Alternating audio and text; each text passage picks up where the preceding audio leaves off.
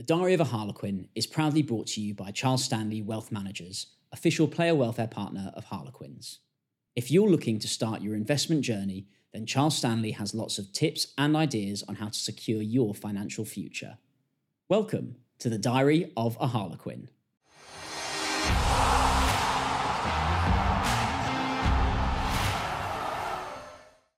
I'm your host, Joe Yates Round, and today we'll be talking to Ellie Kildunne about what it takes and what it means to be a Harlequin. Ellie joined Quins in 2021, but grew up in West Yorkshire playing both League and Union in Keighley, where at times she was the only girl on the pitch. Also a promising footballer and Liverpool fan, she ultimately decided on rugby when she enrolled in Hartpury College after leaving school. Representing her country at sevens, helping England qualify for the 2020 Olympics, and at 15s, where she's won back to back Six Nations championships and got all the way to the World Cup final in 2022 as part of a team that has inspired a new generation of women's rugby players. Welcome, Ellie. Um, thank you uh, for, for joining us on the podcast. I guess let's go back all the way um, to the start for you and what's been a, a potted rugby career, league, union. Why union, I guess, ultimately for you over over league coming from uh, coming from Yorkshire?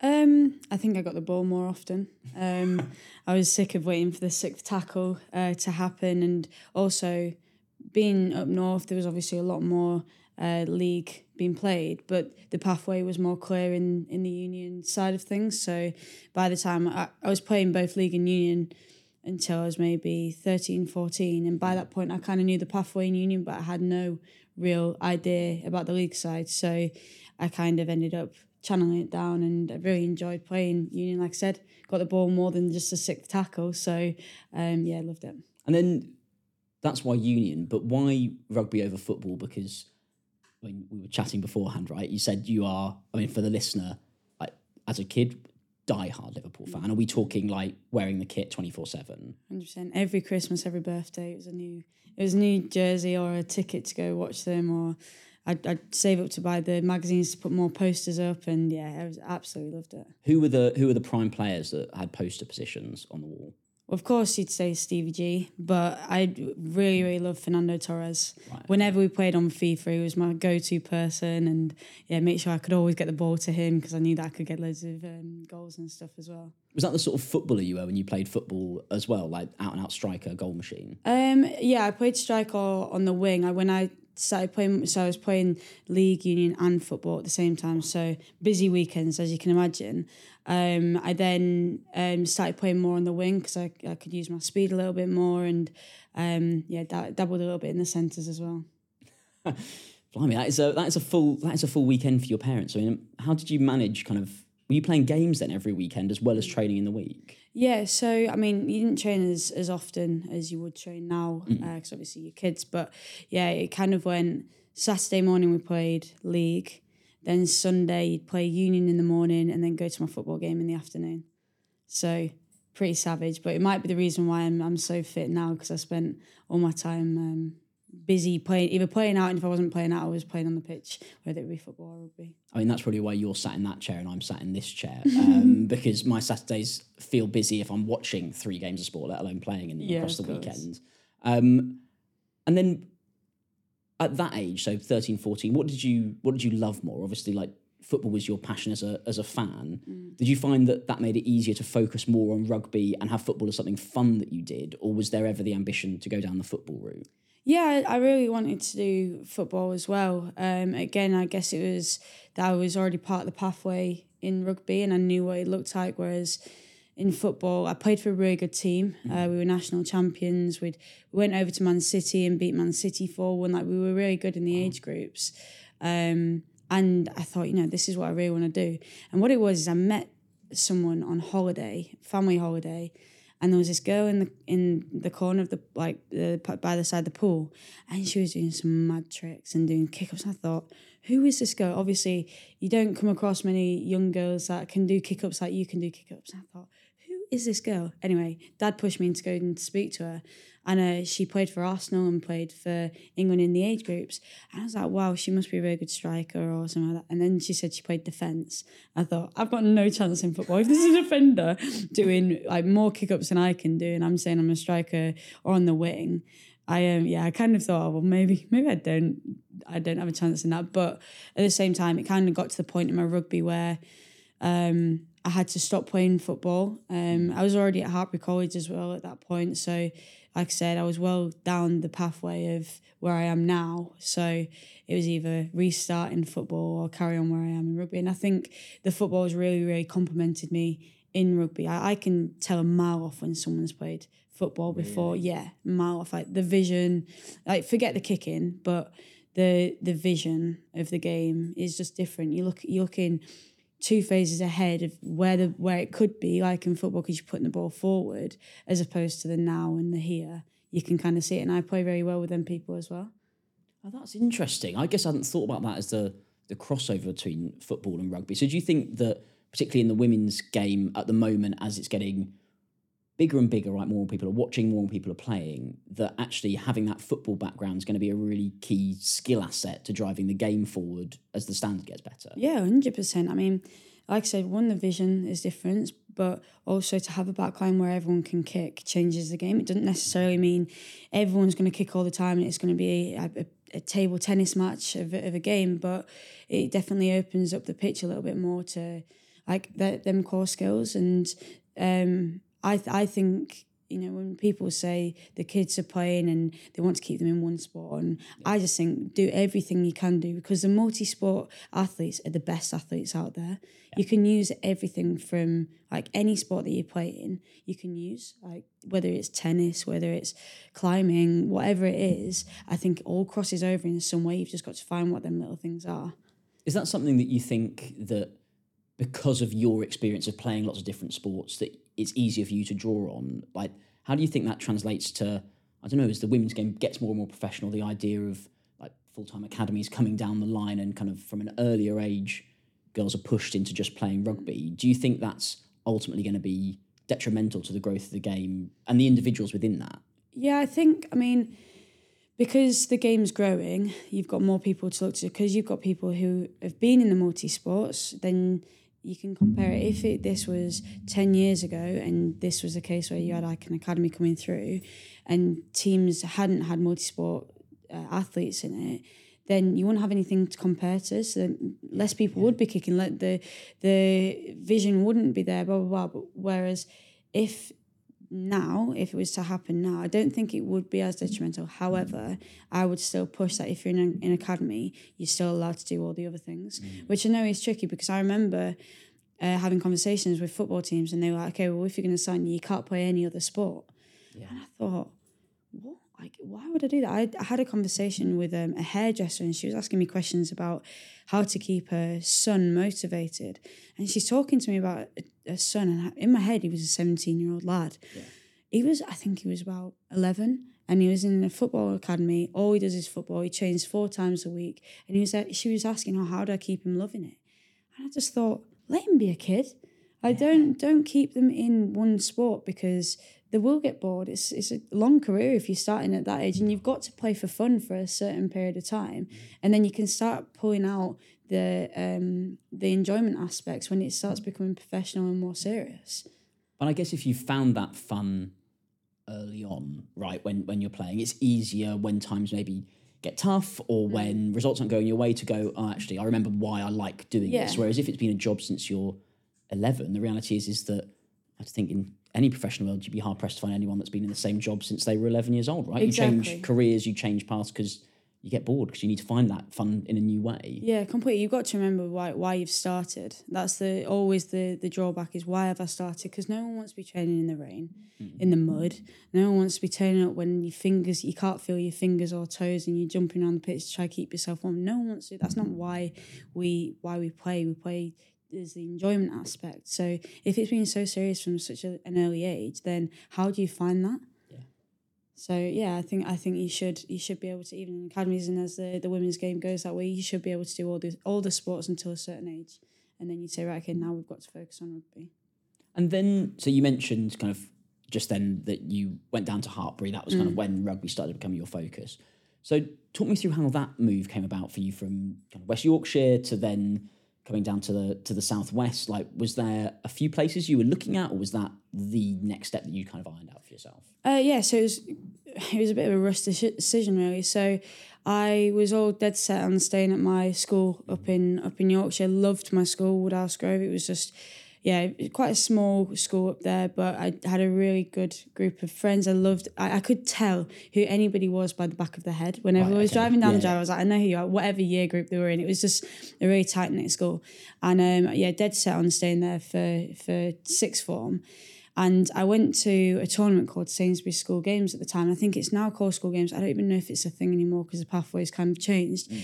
But it was essentially in in my eyes, it was like a mini Olympics. So Right, okay. it was like age group. You had rugby sevens. You had a lot of um, like um, disabled sports as well. There was athletics. There was um, taekwondo. There was loads of little bits that like was going on. And I went down, and I remember my friend telling me, "Oh, I'm going to Hartpury College," and I um I remember having. Uh, the discussion with my mum in the car, I remember saying, She's throwing her life away. Why would she go to a rugby college? She's really smart. And I gave it all that.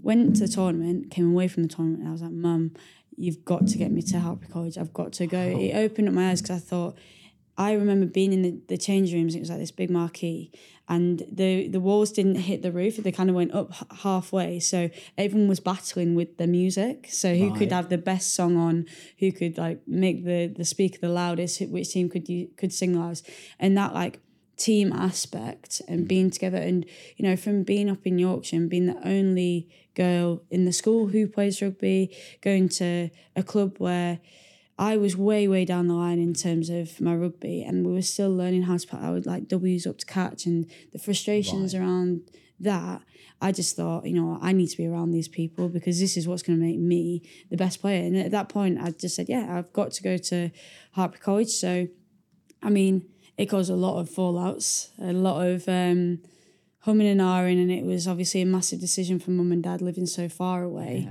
Um, and I remember going to the trials, and I was convinced I didn't get in. And I was sat in a biology lesson, and I started getting a call, and I thought, "Oh, I've not got in. I'm not going." and um, yeah, they called me. and They said I got in, and and from that point, didn't look back. And like I said, it was a massive decision moving away from home so early, and it's got its pros and cons to it. But ultimately, I wouldn't be sat here today at the age I am with, you know, being Six Nations, being in the Sevens, because that like massively complemented all of that. Yeah. And then let's just go back again. Sorry, I'm dotting around because you said something that's quite interesting there, being like like the only girl in your school that was playing rugby. Maybe you were, you were frustrated, I guess, at the level of training, like because you were like, I can already catch a ball. Like, mm. how are we going to progress? Like, what was that? Like, how did that manifest itself? Were you disruptive in like school rugby and school sports because you were like, well, I've done this bit, I'm ready for the next bit, or were you kind of taking on a more active coaching role of being like, I want more people to play, so I've got people to play with, sort of thing. I guess at the time quite destructive. Um, you know, I was only 15, 16. So if it was now, I think it'd be very different because I've got the experience and I'm about to try to think, right, I actually need more.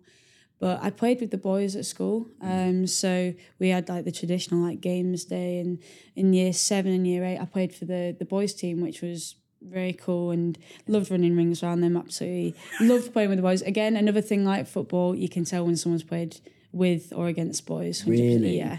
Yeah, you can tell. You can tell. What gives it away? Um, I think core skills, um, because the I think the average at a, a young age, or I think it's different now because there's more girls in in it. So it's way different now. But at the time, if you were, I didn't know any women's teams. And like I said, if I'm going to an under 15s training and we're putting our W's up, and I did that at under eights and in, Yeah. there's, it's, it is different now because there's more girls involved. But at the time, yeah, I think you can you can tell, and I think it's just the vision again. It's like that, and if they're involved with the boys rugby, they tend to be playing football as well, or Right. Okay. yeah, it's it, it's it's only subtle things. Um, but yeah, it's, it's becoming way different now that you've got more girls coming was- in. You was- can't really you can't really tell. Yeah, that's what I was going to say. Is that's obviously for for when you were kind of coming through, but now with the the younger girls coming into the team, is that less important? Do you think that idea of having to go through that? Oh, I played with the boys when I was at school, sort of thing. That actually we're mm. resourcing women's sport a lot better now. Yeah, I think I think so. I also think that it one one thing that I would like to change or open people's eyes up to is girls can play against boys. So we, when mm-hmm. when teams say, "Oh, we've got a team," so I went to my old school the other day, and a few girls said, "Oh yeah, we play rugby, we play rugby," and I said, "Oh, that's that's brilliant." Like when I was here, no one played rugby; it was just me. And I said to him, "So have you played any games?" And he said, "We've got a team, but we've got no team to play against." So like the I then went to the PE um, like centre and they said the same like we can put a team together but we've got no teams to play against so my idea was okay if I can play in a boys team year seven and play down a year in year eight Mm. then what's stopping a girls team in year seven going over to a boys an opposition boys team and playing against them so it's a full girls team against a full boys team because you can play crossover Yeah. so I think like that that's how you keep it developing. As soon as you do that, there might be one girl in the other school's team who watches that and says, ah, Oh, there's girls playing rugby, or the girls beat the boys. They Yeah, then yeah. think, Oh, I want to be involved with that. They might not be able to form a team straight away, but then they maybe they can come into the girls' team or get the mum or dad speaking to them and say, Do these girls play at a club? That's how it starts building because there's a massive gap where it's like, well, we, we've got a team, but other people don't have a team. And I think you've got to think out of the box as to how do we combat that because it doesn't have to mean you've got to play for a boys' team, but it just might mean you've got to go against what's normal and play against a boys' team. Interesting. And I guess it doesn't have to be that kind of, I don't know, like you said there, like, oh, we've got a team, but no one else does. It's like, well, we've done the hard work, but now we're waiting. Being like, well, don't Mm. Go do do the hard work and then stop. I Like, know, of push on, do something it else. comes to an age where you, you can't you can't play against boys. yeah. But I think up until up until that age, like why not? Why not? There's no reason that you can't play against a boys team at that age. So do it. And if if you beat them, the boys have to get better. And if the boys beat you, you've got to get better. There's no difference like genetically. Like but girls are actually bigger at that at that age than boys are. So it it just goes against what is the norm. And no one wants, well, no one wants, the boys don't want the girls to beat them. And trust me, they'll come up with a million excuses as to why they did. I remember I, I got back of the year in year seven or eight or something, and the boys were like, well, yeah, that's because no one wants to tackle you because you're a girl. And I just thought, Brilliant. okay, Yeah. well, I've got the trophy and you don't. So, That's that's quite a good response to fragile uh, masculinity, isn't it? Even at year eight, being like, well, I did win the trophy. So, yeah, uh, so it's here. Thanks. okay, so then uh, overnight your ambition changed to go to Hartpury, and suddenly you're like, right, I've got to go. Then you get the call, you get in. What age are you then when you're kind of talking about moving away from home for the first time? So I was uh, 15 then. I was, yeah, just going into my, doing my revision for my GCSEs. Um, and yeah, that's pretty tough. I mean, I was like, yeah, I want to go. I really didn't really think about anything. Mum and dad, on the other hand, were very like, this is a big decision. We don't want you to leave home at this age because it's not like just around the corner. It's like four hour, five hour journey back up. So yeah, it was um, quite young to be to be doing that type of thing. But I, I mean, I I go to uni now, but I've Hmm. never lived the uni experience. Like I've been, I think I've been into two lectures because I do all, I do it all online. Sure, sure, Um, yeah. No, I do it all. Ellie is doing the work, just to be clear. Yeah. I'm doing it all online. So that like being away, and I think it's very important for people to do mm. that. It, I just ended up doing it earlier, and like I said, even though there's massive sacrifice that's involved with that, and I look back on it and I think, oh God, I wish I saw my brother like becoming a teenager, and I didn't see that. Like there's there's so many things that I go back home and I just think, oh wow, like I'm not going to. But in COVID, COVID was a blessing because it's the first time we've all been together in so long mm. And I've never been at home for more than two weeks since I was 15. So yeah, that is it's crazy. But yeah, it was a decision that ultimately I'm proud of because I ended up getting my first cap for England in the second year of being there. So and I was involved with the England sevens development in my first year of being there. So it accelerated my journey as to who I am today, definitely. Wow, that's that's pretty impressive then to kind of think that you, based on attending that uh, that that kind of mini Olympics that, that you mm, talked mm. about, you then made that decision that then within the space of two years you're playing for for England 15s and scoring a try on mm, debut, um, which not many people can say, and certainly not many people that were even umming and ahhing about taking rugby that seriously at, at age 15. Was that your ambition? Like, did you put that out there from when you went there that, right, my aim is to go and play for England? Or was it just about seeing whether or not you could make rugby as a, as a career or as a, um, as a journey for you? Yeah, n- not really. I, I never I never thought I want to play rugby. I didn't really know that it was an, an like an option. If you know what I mean, I mm. didn't watch much rugby. I watched now and again, but I didn't really watch. it. I didn't even really like watch like the Women's World Cup when it was on, and just because I didn't really know much about it. Like I said, I was such a football fan. I just had football on all the time, so yeah, it wasn't so much like a, a burning ambition. I I just I remember doing a church service in primary school. and we had to write down with our Christingle a, uh, a wish or something like that. Is that the one with the, the jelly babies? On Yeah, there? yeah, yeah. And, and, And- and some religious significance, I'm sure, but Yeah. mainly jelly babies. I put I want to be famous. they got read out. I picked some things and oh, someone said I want to be famous. I thought, oh, that was me. That was me. And as the not other children are going, we'll end world hunger and everyone to everyone to Yeah, love each other, and you're like fame. and I'm not I'm not saying I'm famous or anything like that, but what I'm trying to say is I wanted to be successful in something, and I, that's that's what I've drawn out from it. And there's mum's got a little card that we had to make. I think I was age. I think it says age eight, mm. and it's why we had to draw our own Christmas card and say on the front of it, "When I grow up, I want to be." And I put, "When I grow up, I want to be a footballer." Yeah. although the the ball's changed, similar thing. I wanted to be very successful in something, and I guess I've always known that. I, I had conversations even in, like I said in primary school with with people, and they said, "Oh, I just know you're going to do something. Like if anyone's mm. going to do something, it's going to be you." Which yes is really cool to hear, but it just shows that when someone's got something, you can see it, and they've just got to believe in themselves and just go for it. I never knew what it was going to be. I've said to my my mum when I was younger, I wanted to be a singer. I could not sing to save my life. I just wanted to do something that is successful, and yeah, I, I, that's yeah, kind of been the the ch- the trend throughout, really. Interesting. So it's kind of that that I that idea of that passion for being successful, Hmm. Full stop, rather than right. I'm going to be laser focused on rugby from age eleven Yeah. or football even or whatever it may be. Do do you think having that separation in that part of your career where you weren't necessarily the world's biggest rugby fan, but you were focused on playing the game, was healthier for you and better for you than if you'd been, I don't know, like as a Liverpool fan in the Liverpool women's mm-hmm. program and being there and being around that thing that you were so kind of in love with. Do you think that was more healthy looking back? Probably at the time you wanted to be. Yeah, completely. Yeah, I mean, I'm super competitive, right? I think a lot of people who are successful at anything in life are, are competitive. So I wanted to be the best at everything that I do. Still, still now I want to be. If I'm going to do something, I want to be the best at doing it. Otherwise, I think, mm, what's the point in doing it?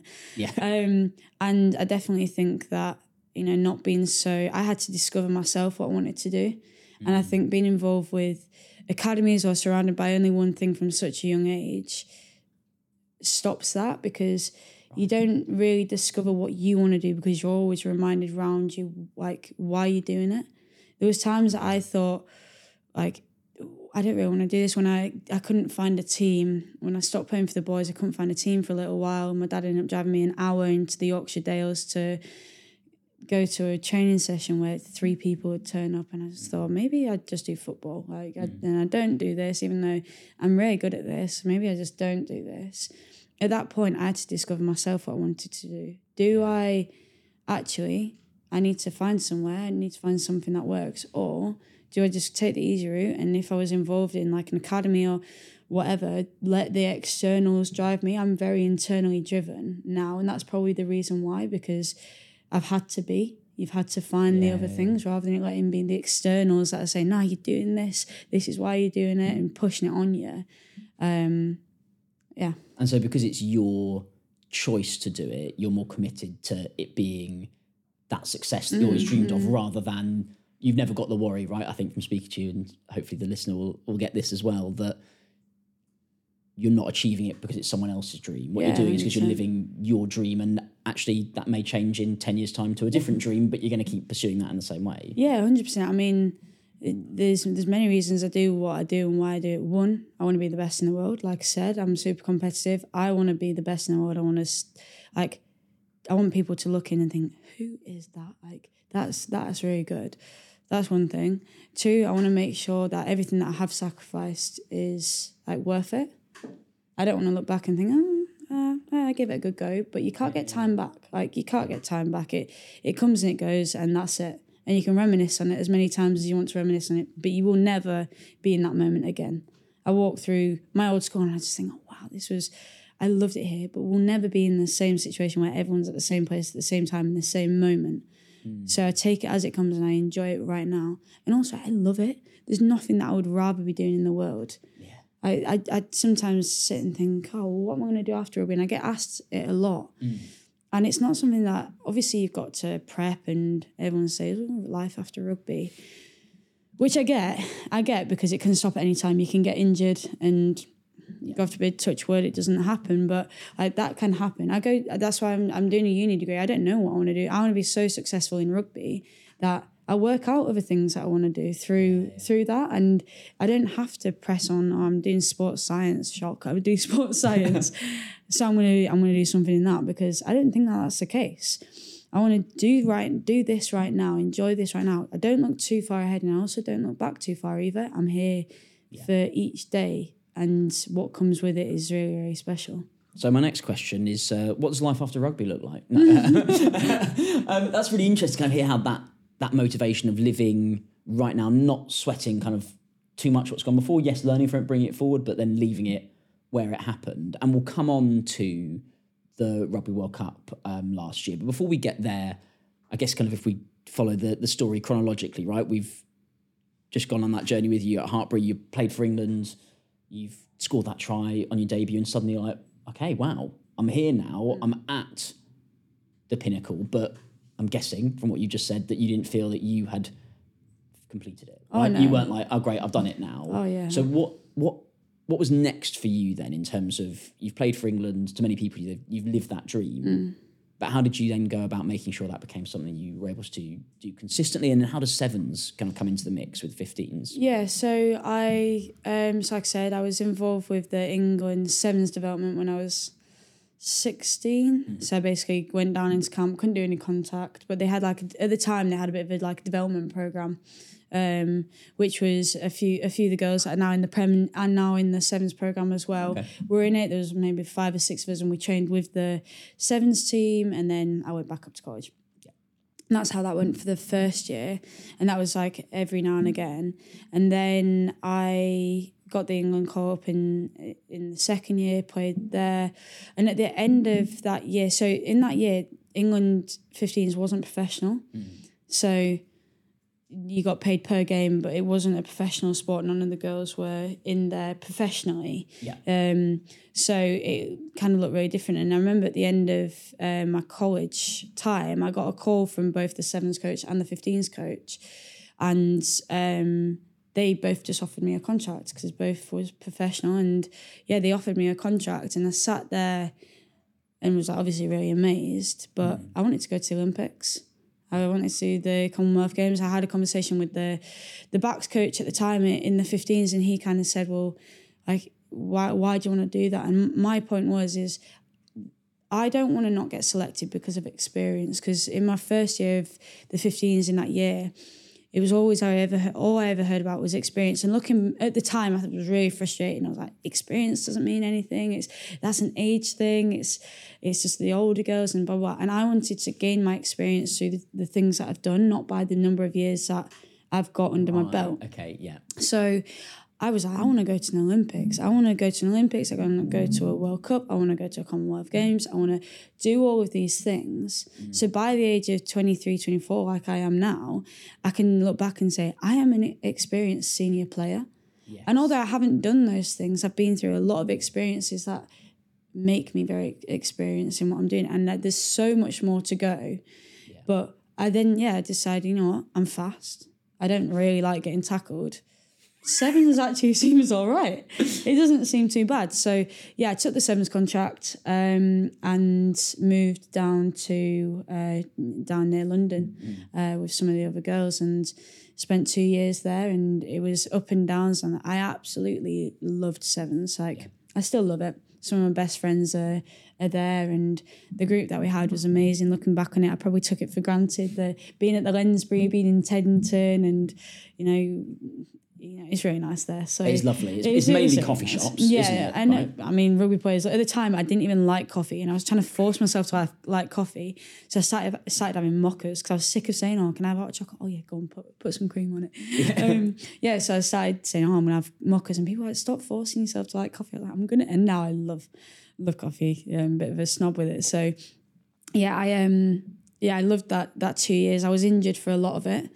Mm. Um, you know, I could look at it and say, oh, I was injured for a lot of it. I hated it. But the experience that I gained from having long term injury and how I deal with that type of thing um, is the experience that I've gained that now if I if I become injured, I know exactly what to do. So yeah, yeah, there's a lot of positives that came with with that and also the fact that you know we qualified for an Olympics. We travelled the world to some really amazing places and yeah I remember whenever I went home, everyone would be like, oh, "Where have you been this time?" And I said, "Oh, I've just come back from Japan." Or it was crazy. Um, and yeah, it's something that I'm I'm super proud to say it's part of my journey because it's you know it's why I'm the player I am today, and I'd love to be involved with the Sevens at some point in the future as well. It's it's a quick game, and like I said, I don't like getting tackled. That's why I play out the play I'm playing. So, well, it's yeah. a good job you don't like getting tackled. It's also pretty difficult to tackle you. I think many of your opponents would say. So, so that Sevens journey sounds like a lot of mocha and a lot of traveling the world, yeah. and I'm sure everyone's feeling really sorry for the fact um, that you had to endure that for two years. So then, why come back to 15s? Like, what what was then? Was there an appeal? Was it just a change in your own headspace, or did you miss getting tackled? No, I didn't miss getting tackled. No, I um. So the what happened really, and the once COVID hit, so we just qualified for the Olympics. Mm-hmm. An amazing, incredible story. It's one of my favorite stories to tell. The whole qualification in Russia, you had to place first. We had France, so I had to beat, and we haven't beaten France in a long time. Then we had Russia, and the troops all walked out in this Russian stadium, and schools all came out, and my mum and her friend were the only English people in the crowd. Yeah, it was wow. crazy. And yeah, that that whole experience of the qualification is, you know, it's just the first time I really felt part of a team. It was mm. really, really cool. You know, we were all sending little letters under each other's doors just before the game and that like unity I haven't I have felt since, but I hadn't felt up until that point. Right. So that happened obviously on top of the world. We then head into our first GB camp, which was super exciting. Um, you know, the, we started getting this kit and you could really start seeing what's going to come. Um, and then actually, my roommate at the time got COVID. And it was the first, I don't know if it was the first, it was the first I'd heard of. Yeah. And we were like, oh, so someone's got COVID and then that's when the outbreak like happened. Again she wasn't the first person obviously but I'm not saying you know patient zero. This isn't no, the big no, no, reveal no, no, but it was, a, it was the first person that I kind of like I knew of. And then everyone was like what? And then the, the program shut down. They said yeah everyone's got to go home for two weeks. And then lock lockdown happened. So we're all training at home still with like that like outlook. We are gonna be going to the olympics. You need to keep on training even if it's running on a field on your own if it's going on a, a bike ride, just keep yourself fit, keep your skills going. And um, then um, we got the news that unfortunately, because of COVID, the Sevens program has to fold, which was heartbreaking uh, for everybody. I guess it meant that everyone was looking for other jobs to go to. I remember looking in Richmond for some bar jobs and uh, on like athlete nannies and stuff like that. And I just thought, oh, I want to be the best player in the world and this isn't it. Which mm. I felt like I was cheating the system because I was offered a contract, the only contract in the 15s at the time. I was offered a contract and they said to me, if you take it, you're not going to be able to go to Olympics. Your sole focus is the World Cup. And I felt like I was cheating the girls. I was yeah. such a like a horrible time and I just um, I felt selfish to take it because I knew everyone else was looking for other jobs and I was taking the easy route just by staying in 15s. And that's, I guess, if I keep on going back to experiences, something that you know, I first time I properly felt like a like heartbreak because I didn't want to do it. Of course, I wanted to go to the Olympics. I wanted to stay part of the team. I wanted to be back in Lensbury in Teddington having a, a mocha with the girls. I didn't want to be like doing anything else. And ultimately, I, I made the really really tough decision to take that 15s contract and try change my mindset and say, okay, well, I'm heading towards a World Cup. I want to be the best player in the world. I don't want to be standing in a bar job all day and then have to go to training in the evening and blah blah blah. What the other girls have had to do, and you know they've fought a long fight, and now they're back in a, in a contracted position, and they're getting ready for qualifications for the next Olympics. And yeah, it, I just felt like I'd cheated everybody really, um, and you know the girls were really supportive of it, and ultimately backed my decision. Um, so yeah, then I, I took that contract, and I was like, right it's fine because I have to refocus. It's World Cup I'm, I'm now focusing towards. And then we got the news that the World Cup got postponed a year. So then I was like, oh, my word, I, I could, I could, I mean, I couldn't because of the things I, I spoke about, but I've got time to do the Olympics and I want, I want to still do the Olympics, but it wasn't an option. I knew it wasn't. So I had to park that aspiration to the side, watch from the sidelines and cheer my friends on as much as I could do and, and and I did, and they did incredible. I think they surprised everybody with mm. how well they did at the Olympics. You know, not being in a program for so long, and then being positioning where they did, and playing some of the most amazing rugby as well alongside. So I did that. Went then head down to to the World Cup, which um, was pretty special as well. And you know what? I'm looking back on it. That's one of the best experiences I've ever had, even though we didn't win. And I'd love to sit here saying, "Oh, we're a World Cup winner, and this is a World Cup winning story." we didn't win, but I think the story's better. And I think, forget the story, I, I think it's better for me as a person and as a player. And to be part of what happened is uh, something I'm very, very proud of, definitely. But it comes back to experience. Think you've said a lot in our in our conversation, and that those experiences all added together are why you're here right now um, and doing the things you're doing in the game right now. I guess before we pick up on the World Cup, I just have one other question about that period, right, where I know I maybe asked the question flippantly, but you know, there was a, a lot that went on in that two year, 18 month period for everyone in, in COVID and, and lockdowns. But for you and and that team, right, that you felt that real unity, that real bond with, to then be essentially broken up overnight. Mm. But still the reality in, in women's sport and and and sevens and Olympic um, sport like that is that that wasn't just a oh okay go back into camp for another year and we'll just mm. delay and go again for the Olympics next mm. year. It was oh, we don't have a job anymore. Yeah. You were unemployed, right? So you had the opportunity to go back to 15s, but then with the stick of, yeah, but you can't go to the Olympics. Mm. How did that unity in that group, do you think, kind of carry or keep everyone together when suddenly you all were sent your, your separate ways? Um, I mean, we, we had we're a tight group anyway. I think in sevens you always are. There's not many of you, and we spent every single day together up at the Lensbury. So we had a really I I wouldn't say that on my teammates. I'd say that on my friends. Yeah. Which you don't get a lot in 15s because it's such a big group, and I'd say all of the girls were my close friends. I could trust them all. It's people I wanted to spend time with outside of the sport, and you have that in 15s in smaller groups, but there's a lot more people, a lot more personalities, age groups, blah blah blah loads of things going on.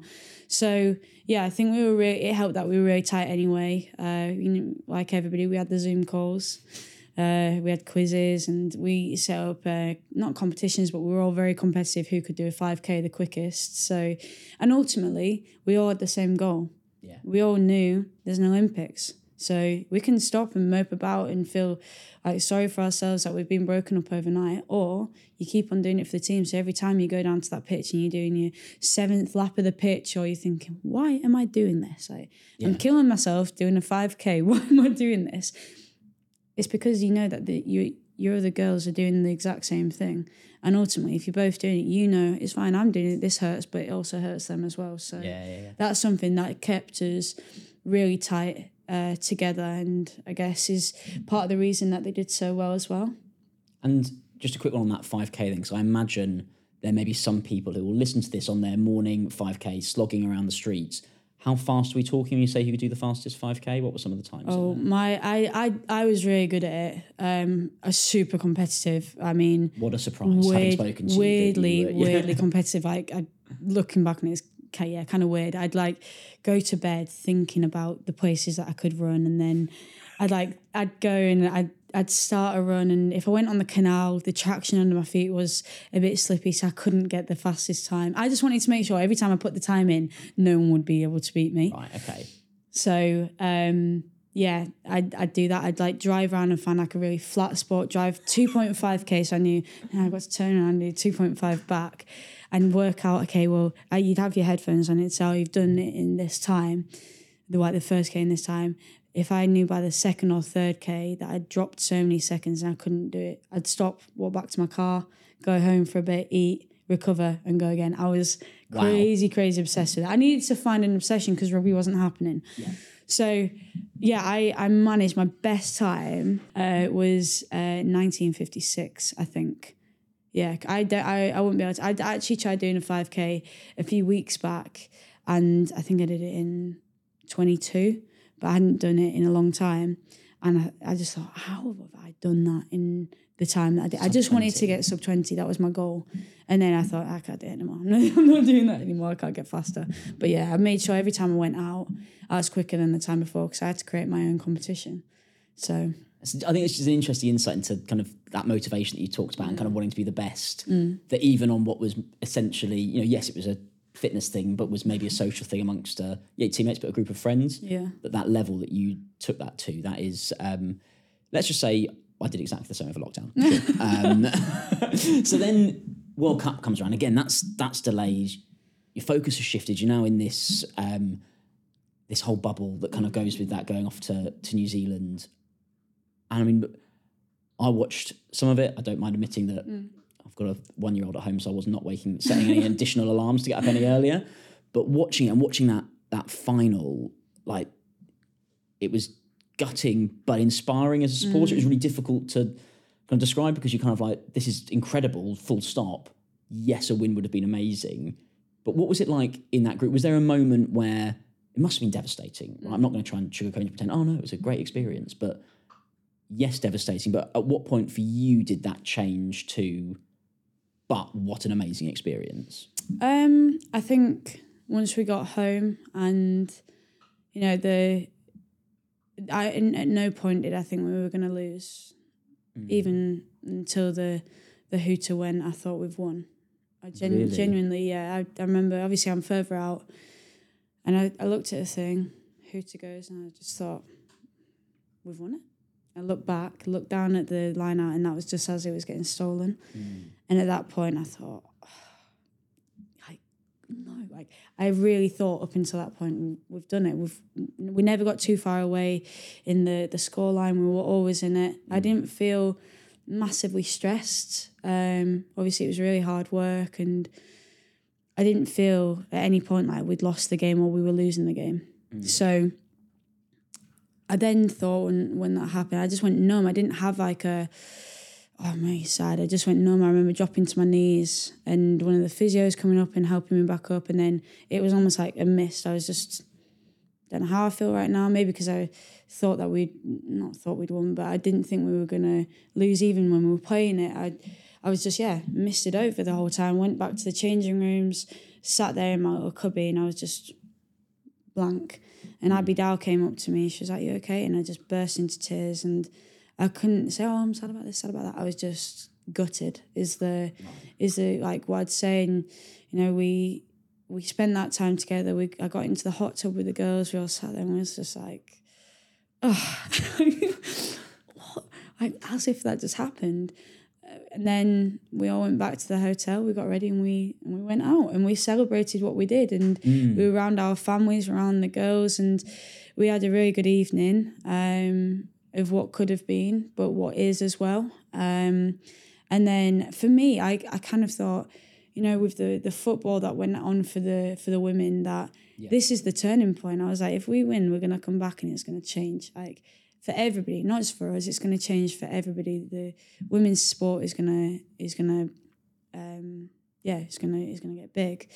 And I thought, oh no, like we've let everybody down, like ourselves down, like we we were so close we could have done it. And this was going to be the best win in history, beating the Black Ferns in New Zealand, selling out Eden Park, 14 men, all the things that you could grab at. Being a three point game, whatever it was going to be. Um, yeah, and I just, I thought, wow, this is going to change it. And I suddenly thought, we haven't done it. And, you know, when I got home, I, I didn't go away anywhere. I took a, I took a few days to myself and then I was super busy with, oh, can you come to this? Can you come to that?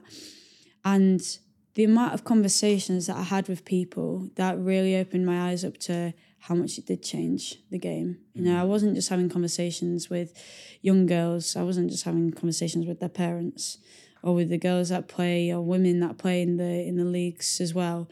I was having conversations at Twickenham with the men that watch the men's games, with boys who have been obsessed with it. I met people and like random people that I would never have like it's not because we're in a rugby setting. And like we watched the game that was so inspiring to watch and we want to come to this. And then I started seeing this, the ticket sales for the France game which then I thought we've done the change. Like that is the change. And uh, yeah we'd love to stand here with the with the medal around our necks and the and the trophy in our hands but we've got a home world cup in two and a half years. We're now beatable you know, we everyone talks about this winning streak. I'm telling you now, no one thinks about the winning streak. I don't even know what the, the number was. I honestly, I have no idea.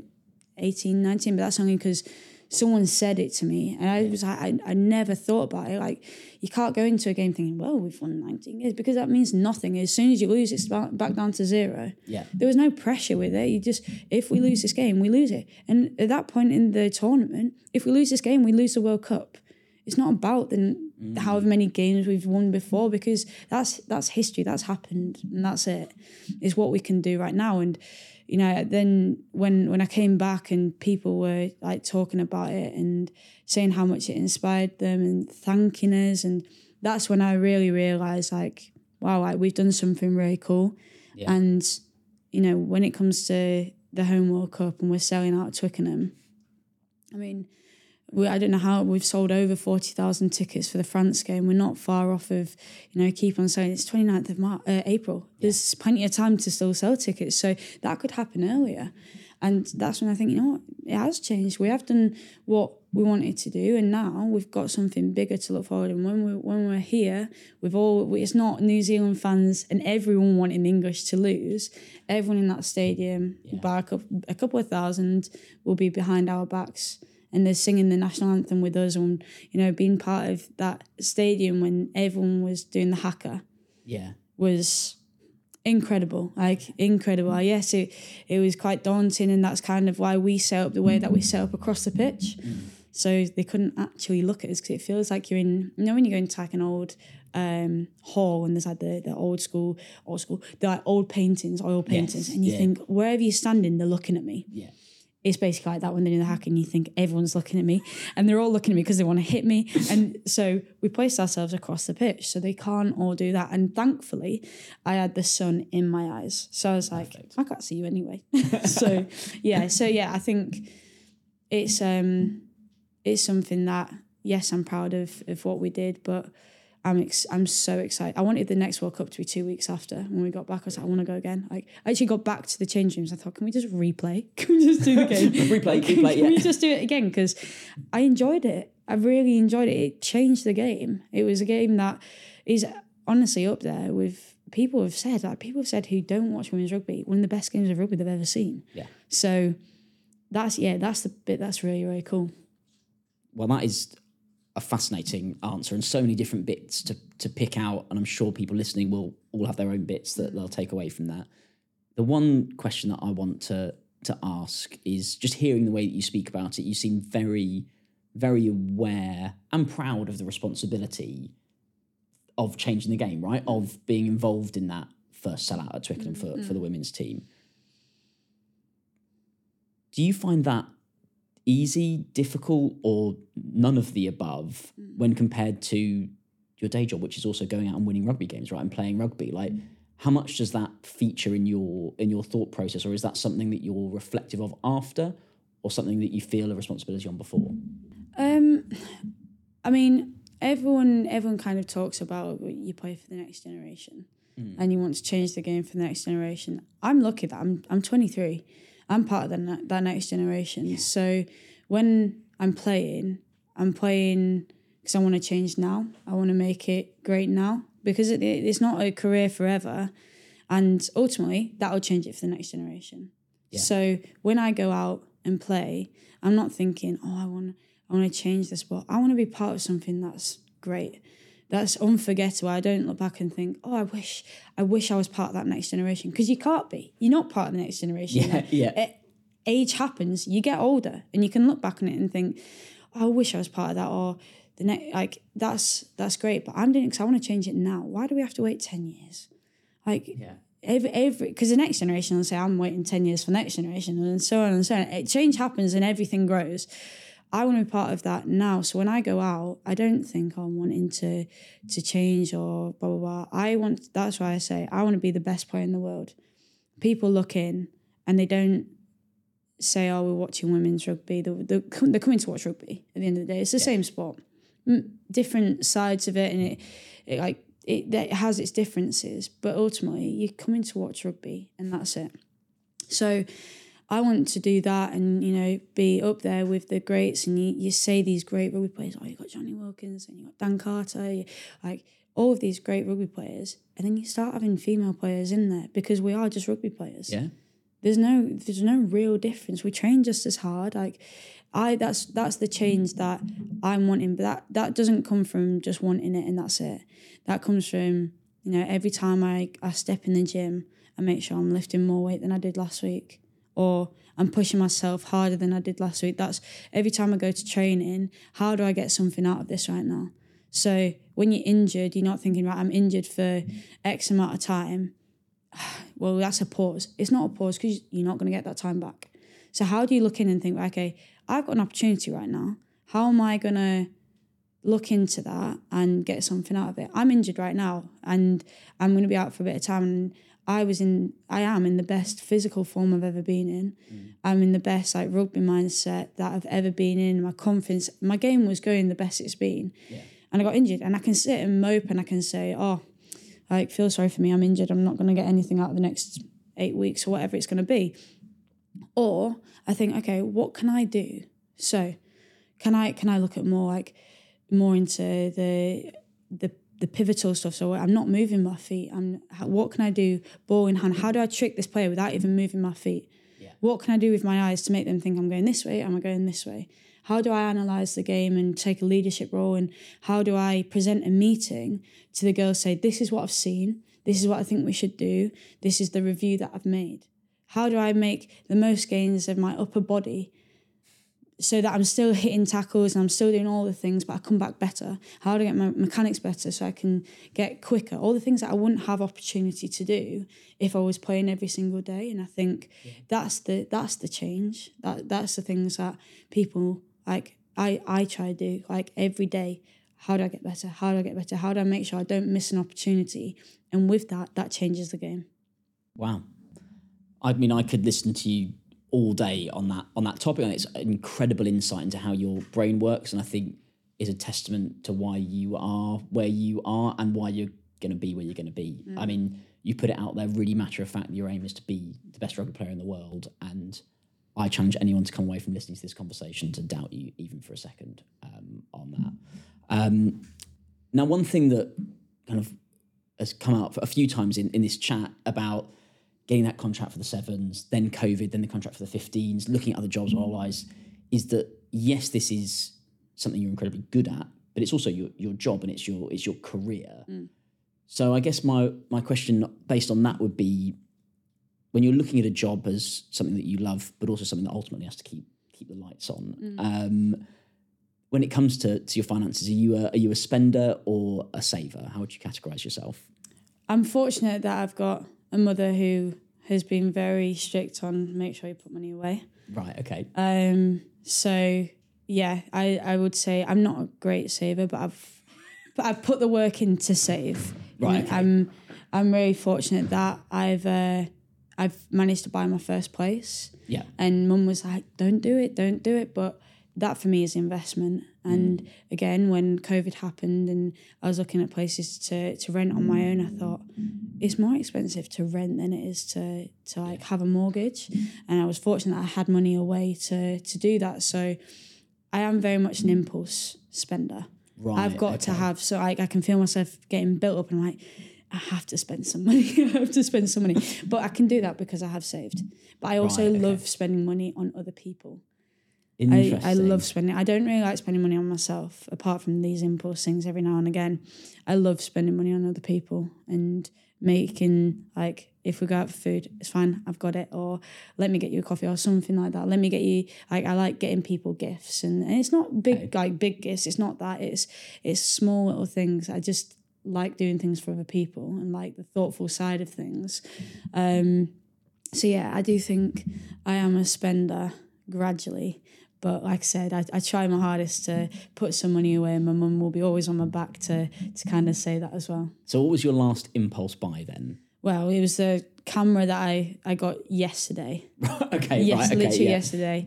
I knew that okay, I'm going to be out for a little while with this injury, and I really like photography. Like I Mm. really like photography, and not that I know much about it because I don't, but I like people seeing what I can see because my brain works a million miles an hour, Mm. and sometimes I can see something, and you know I'm driving, I've got a song on, and I can imagine a video that I'm going to create. I'm a very creative person Right. Okay. and that's my output that's how i like come away from it i need to be creative where it's painting something where it's like making a video or you know put getting some like film photography together mm. like, i love the creative side of things which is part of the like the fun of having my own place i can make it look the exact like the way that i want it mm. to look so i thought you know i'd seen this camera about and i was like do I invest? Do I invest? Do I invest? But if I'm going to do it, I need to do it well because Do you keep going back to it as well? Do you kind of go see it and go, well, not today, and then like two hours later, you're like, oh, I'll just look at it again and Yeah. see if it's still it is still in stock. Completely, Yeah, I literally when I first saw it, I thought that is beautiful. And I am the person in camp that I've in the World Cup I had a camcorder and I got loads of like nostalgic film on the camcorder. People loved it. I had my my film camera that I took out and I'm that person behind the lens like capturing it because I could have my mum has always been on it with cameras. Like she loves taking photos. I think she grew up not having a lot of photos to look back on. So it's been a very important thing for her to have that. She does a photo book every year and it's something that I now see importance in creating. You can create memories, but you can also capture them to look back on as well. And if there's only one person to go, you're fine, and you you've got it. It's not everyone on that. I'm not. I don't like doing it on my phone because it's there's just something about holding the phone and how that looks, and you've got other distractions on it. Where it takes you out of the moment, right? it does. It does. Whereas a camera, you take it, you're done, you move on. And yeah, so that was my last impulse buy uh, yesterday. And then just before that, I got a puppy. so that was that was a post World Cup impulse. So just uh, I'm getting wound up. I need to do something. So yeah, I got a little puppy, and you know what? Both of the things. I, I mean, I've only had a day of the camera. I love it. Yeah. Love it. I I'm, I've made another Instagram for it. Um, I've I've started taking a role, and you know, I think it's a big part of the women's game that we need more content. Mm. M- Massive. I, I think there's a lot of personalities in rugby and in women's rugby as well because you know you've got girls that are coming straight from the dent like being a dentist or being a policewoman or, and it's crazy and that's a side that people don't know when they watch. We're more than just rugby players. One of my biggest things is i don't want to finish my career and just be known as ellie the rugby player. Yeah. Like there's so many layers to me. I don't want it to be in a podcast that I have to say, oh, this is me, this is me, this is what I do. And please, please believe me. There's there's different parts to me. And you know, that's I that's why I really love Instagram. Like, because I'm honest on it. I'm completely myself and people get to know me. So then when when I finish a game and I'm going up speaking to people, they know, oh, how's Otis? I got asked how Otis was, my little dog. And I thought, I don't know who you are, but he's great. And I can have a conversation with you because you feel like you're part of it. You know, people come to the Quins matches and they think that they're friends, best mates with Joe Marler. They've never met Joe Marler in their life, but they know they feel like they know who he is. And that's because the content that's out there. So yeah, I, you know, I thought I'm gonna take it upon myself. I'm gonna make some content for these girls. So I went to training yesterday. I was watching training. I got a load of pictures of them. Amazing. Put it in the group chat and people have got it then. And it's um I've got on the on the camera why I love it is because it's got a film simulation. So it looks like film camera and it goes straight to my phone. So I don't have to wait the two weeks to get the film back and spend, I spend actually just so much money getting them developed to find out they're all blurry or whatever it is. So yeah I just take it upon myself. Like I said that's another part of like me as a person and the creative side of it, how I keep myself ticking. And if I'm there at training taking pictures, I'm ultimately I'm watching it, I'm involved. I'm Yeah, around the girls. it. Yeah, it keeps me there. And I should just say uh, again for for the listener that both the camera and Otis are actually in the room um, today. I mean, for a five month old puppy, the fact that uh, all the microphone cables are still plugged in, unless it's been silent for the last half hour and no one's noticed, is is a miracle. Um, he's he's fantastic. Is he, He always is. this well behaved? Yeah, he is actually. I mean, he's got a, a terrible habit of finding knickers around the house, and suddenly I think, get off my knickers. Where have you got them from? But apart from that, knickers and socks, he's a he's a gem. You know, he's he's a little lap dog, and he he's a great companion. He keeps me busy. He gets me out of the house, and I I really like you know getting out and going for a walk. Maybe it's part of my Yorkshire roots because that's all we tend to do is go on a walk everywhere all the time. Um, so yeah, it's a, it's a blessing that I've I've got him. Yeah, there's a few things to work out around when I go to camp and stuff, but I'll work it out. There's enough people who and he's he's cute. So People people, are fine to look after it, him. yeah, yeah, yeah. absolutely. Um, and then look, I think as much as I could keep this running and running because I'm just so fascinating, and mainly because I don't want you to take Otis away. But I will ask my final question, um, Ellie, which is we've covered a lot of ground. You seem like someone who's incredibly driven, single-minded, but also self-aware in in that. And what I want to ask is, it can't be positive all the time, right? When there are those difficult moments, like that World Cup final that you spoke about in that in that moment, and picking up injuries, getting released from the sevens, you know, pretty much overnight. What is it that you find joy in that kind of brings you out of that? Um, I think I always say let the the emotion happen. Don't fight it for too long because it'll, you'll bung it up and it'll come up again, and you don't actually fix the problem. You push it to the side. So, I think let the emotion happen. Definitely have you cry. Hmm. Put your sad song on if that's what you want to do. Like feel sorry for yourself for a couple of nights max or whatever it is, and then set out a plan and and go at it give yourself it might be that you need to give yourself a distraction for a little while. It might be that you need to see a different perspective of things.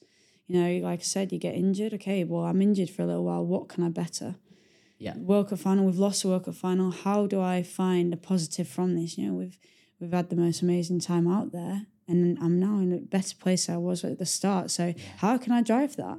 So yeah i think let the emotion happen figure out your your plan and then go for it 100% mm-hmm. don't back off in any way because I think I, a lot of people, I mean, I go on about it a lot, but my go to quote is lukewarm mm. is no good.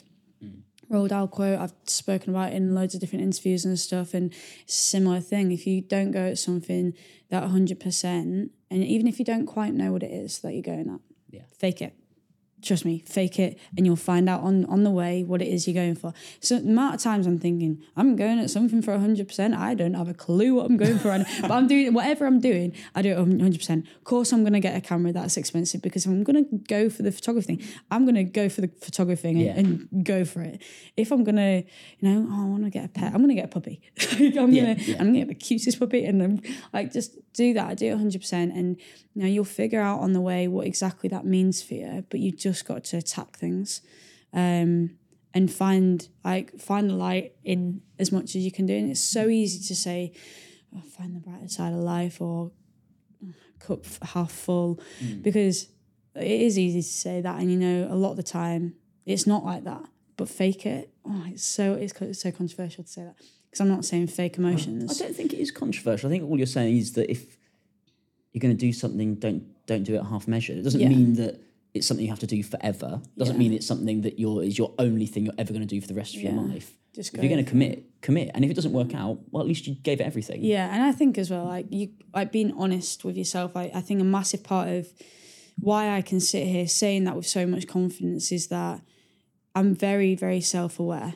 Mm. When something's not going right, I know that something's not going right, and I'm not afraid to say, actually, this isn't this isn't going right. I'm feeling this way because I'm not cup half full all the time. You'd be, I think you'd be weird to be cup half full all the time. You know, someone that's too positive, like Ned Flanders on S- Simpsons. You think, oh, he's too positive all the time. Like There's something- darkness behind Ned Flanders. That's what you're saying. Yeah, yeah, yeah. Like, he- he'll have his days where you think, oh, and right, forget Ned Flanders, but like you, you know, like you've got to be honest with yourself, and you've got to think, right, okay, this isn't going great, but if you can, if you can see that, be aware of that, work out why, you can then carry on being the way that you want to be to be cup half full.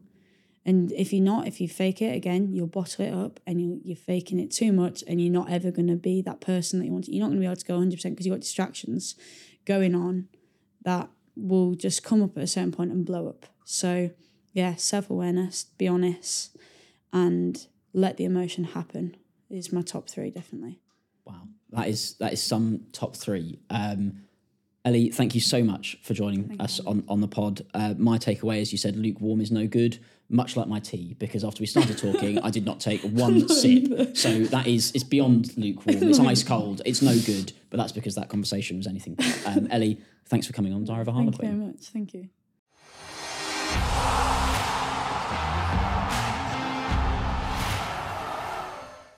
Uh, do you want to come over? Should we get a little clip with Otis? Do you want to hear some? Uh, what was my question? Um, Otis, He's going um, to. He's like, Otis, are you a spender or a saver? good chat, Otis. It's fantastic. he's, he's he's remaining coy, but that's because he has made no savings. He spent it all. Um, Otis, thank you for coming on the Diary of a Harlequin.